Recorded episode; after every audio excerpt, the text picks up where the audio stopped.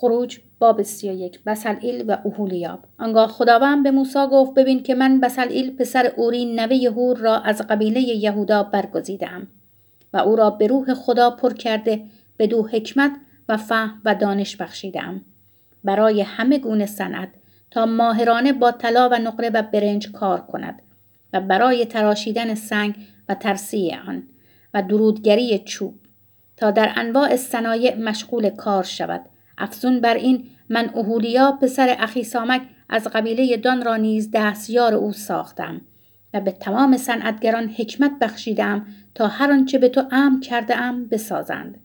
خیمه ملاقات صندوق شهادت با جایگاه کفاره روی آن و تمام دیگر اسباب خیمه میز و اسباب آن چراغدان از طلای ناب و تمامی لوازم آن مذبح بخور مذبح قربانی تمام سوز و لوازم آن و حوز و پایه آن نیز جامعه های بافته جامعه مقدس هارون کاهن و نیز جامعه های پسرانش برای کهانت و نیز روغن محض و بخور خوشبو برای قدس.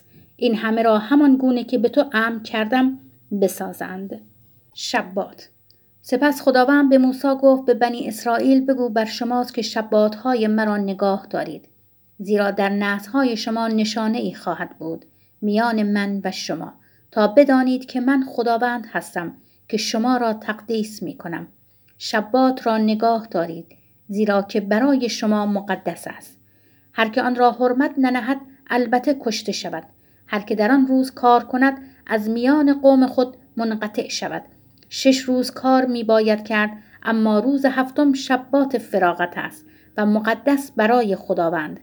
هر که در روز شبات کار کند البته کشته شود. پس بنی اسرائیل باید شبات را نگاه دارند و آن را نز اندر نز چون عهدی جاودانه به جا آورند.